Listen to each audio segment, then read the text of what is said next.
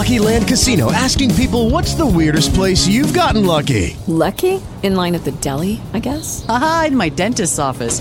More than once, actually. Do I have to say? Yes, you do. In the car before my kids' PTA meeting. Really? Yes. Excuse me, what's the weirdest place you've gotten lucky? I never win and tell. Well, there you have it. You can get lucky anywhere playing at LuckyLandSlots.com. Play for free right now. Are you feeling lucky? No purchase necessary. Void where prohibited by law. 18 plus. Terms and conditions apply. See website for details. It's time to take an in-depth look at the gridiron. Now joining us, Pro Football Focus's lead NFL analyst, Sam Monson, Here's a guy that has a deep understanding. on In the Zone. So excited to talk to Sam.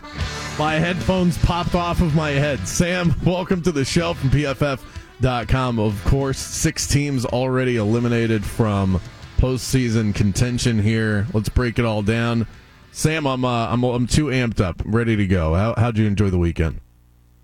Yeah, it was good. It was, uh, I think, a better weekend than maybe people were expecting coming into it. A couple of the games that looked like they were going to be big mismatches because of third string quarterback, second string, string quarterbacks ended up actually being two of the closer games, and, and the rest of the weekend didn't disappoint.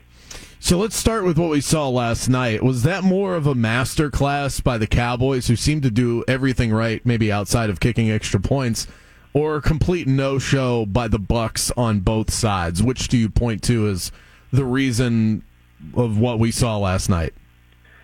I think it was a combination of both, but I think the bigger issue was this has been Tampa Bay all the way through the season. They have been listless, directionless, unable to function on offense, and you know everyone has been kind of clinging to this hope or this notion that at some point maybe they'll figure it all out because of the personnel that they have and because Tom Brady is still there.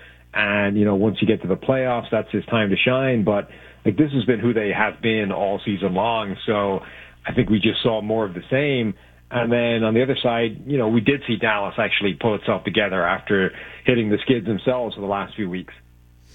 The Jags had a remarkable comeback effort against the Chargers. What did you see from them that allowed them to make that comeback? Were there adjustments that they made after going down 27 nothing or was it just as simple as staying patient and, and not turning the ball over anymore?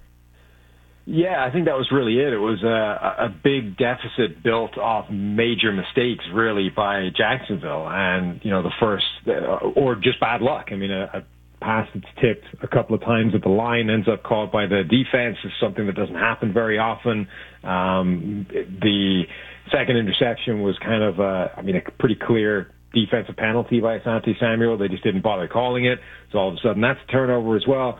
So really, sort of weird, unusual, uh, unfortunate turnovers, once those stopped happening, you really just needed to do what Doug Pederson said at that halftime interview and just keep chipping away at it. And, and you've got plenty of time, an entire half, to get three scores, um, or you know more once once the Chargers put up another few points. That's eminently doable in today's NFL. I think that's really all we saw. Jacksonville pulled itself together, and then the Chargers weren't able to keep making plays on either side of the ball. I think this game is really interesting. I mean, they're all great, but Jags Chiefs, you've got the class of the NFL, Patrick Mahomes and Andy Reid running the show over there, going up against the team in Jacksonville that feels like they got a second lease at life here after uh, that that big deficit against the Chargers. Do you give them a fighting chance against the Chiefs based on what you've seen so far? I think they have a chance. I mean, you've got a guy like Trevor Lawrence who struggled a little bit in the first half, though not nearly as bad as the numbers made it suggest. But the determination, the leadership, the ability that he showed in the second half is the kind of thing you need to go toe to toe with the, with the likes of Patrick uh, Mahomes. And what I think was most impressive from Lawrence is that this was not just running the script that was sent into him. Like he didn't just run the plays as Doug Pederson was sending in, and that's what worked. Multiple times in the course of that comeback, Trevor Lawrence changed the play or changed something at the line of scrimmage, and every time he did, it worked. Whether it was short yardage, whether it was audibling into a, deep shot that, that found a coverage bust, like every time he looked like he changed something up, he found something that worked and added to what was already working for Jacksonville. So I think despite struggling in the first half, this was another game to enhance the kind of current upward trajectory of Trevor Lawrence's career. We're talking to Sam Monson, NFL analyst from PFF.com. What about the Giants? I was really impressed, uh, impressed with what I saw from them, uh, specifically on offense, and the way that that was probably the best game Daniel Jones has had as a professional quarterback. I do wonder how much of that was the benefit of playing the Vikings defense that's been shredded all year. What did you see from the Giants that you may have fallen in love with last week? Yeah, I think definitely a big part of it was that Minnesota defense, which has been pretty abysmal all season long, um, and absolutely made them made the Giants look a lot better. Uh, but they played well; they took advantage of it. Daniel Jones, I think, has really hit a stride the last month or so. Maybe hasn't quite been this good all season long, but he's such a strangely unusual ru- dynamic rushing threat for that team um, that just continues to keep catching teams by surprise, even teams that have played him multiple times before. Anytime they needed a big play, Daniel Jones was able to get it on the ground or with, with his arm. Um, had one of his most productive games as a passer. Saquon Barkley played fantastically. Uh, they're big players that they have really showed up in that game. And then the other big thing for them was on the other side of the ball, Dexter Lawrence on the interior was basically unblockable all game long. He caused that Minnesota offensive line all kinds of problems, and particularly late on he just took over. I mean, he got a ridiculous roughing the passer penalty against him, but outside of that, was getting pressure pretty much every play late in those last couple of drives, and and that was why you know Kirk Cousins ends up throwing it three yards downfield on fourth and eight. He didn't have any time. Dexter Lawrence was in his face again. How how loud should our alarm bells be when we look at the issues facing the Bengals offensive line? Jonah Williams now down with a dislocated knee. He's week to week, as is Alex Cappa. Uh, La'el Collins is injured as well. Uh, uh, how big of an issue is this going to be going into Buffalo?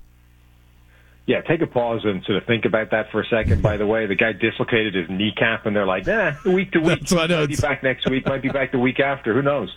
Crazy. Um, yeah, look, it, it's a big problem. I mean, they they've now lost three starters in that offensive line in three consecutive weeks after overhauling the unit in the off season because they knew it was, wasn't good enough and it was going to be a problem. So all of a sudden, the offensive line is starting to look a lot like it did last year when it was catastrophic. Um, but we know from last year that they are able to overcome it. I mean, they showed they got to the Super Bowl with that offensive line. They almost won it. And it took Aaron Donald doing Aaron Donald things in the final drive to just completely wreck the line and take over and essentially win the game. So it's definitely possible, but it makes everything harder. I mean, now they have to go and beat teams like Buffalo and, and potentially Kansas City with an offensive line that is creaking and is starting to look like the problematic group from a year ago and it just makes the entire job description much more difficult for Joe Burrow and everybody else involved. So help me assess this, and I agree with you with uh, the the Jonah Williams. I almost had to double check my notes. It says week to week the guy dislocated his knee. Maybe give him a month off after that, but.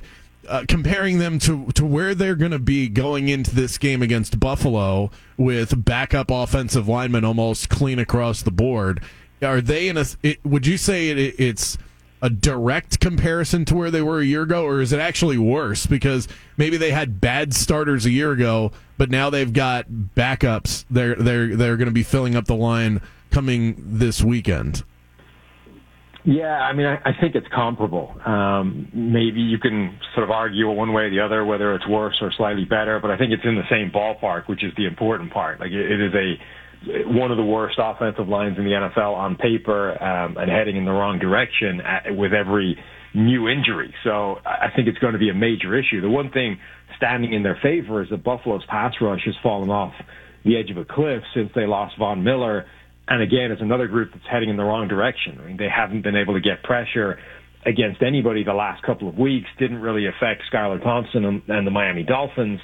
So, you know, maybe they can catch a break and, and that Buffalo just isn't the test that we think of them being up front. Hmm.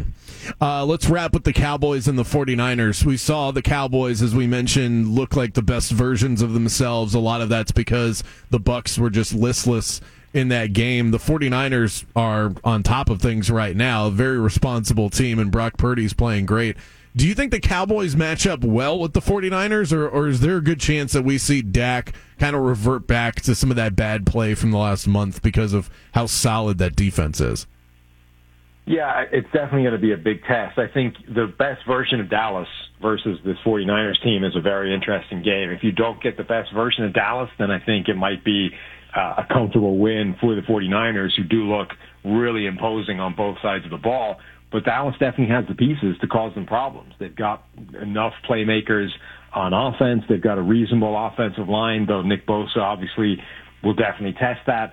And then their defense has the kind of capacity to cause real problems for any offense it faces. They generate a ton of turnovers. They generate a lot of pressure.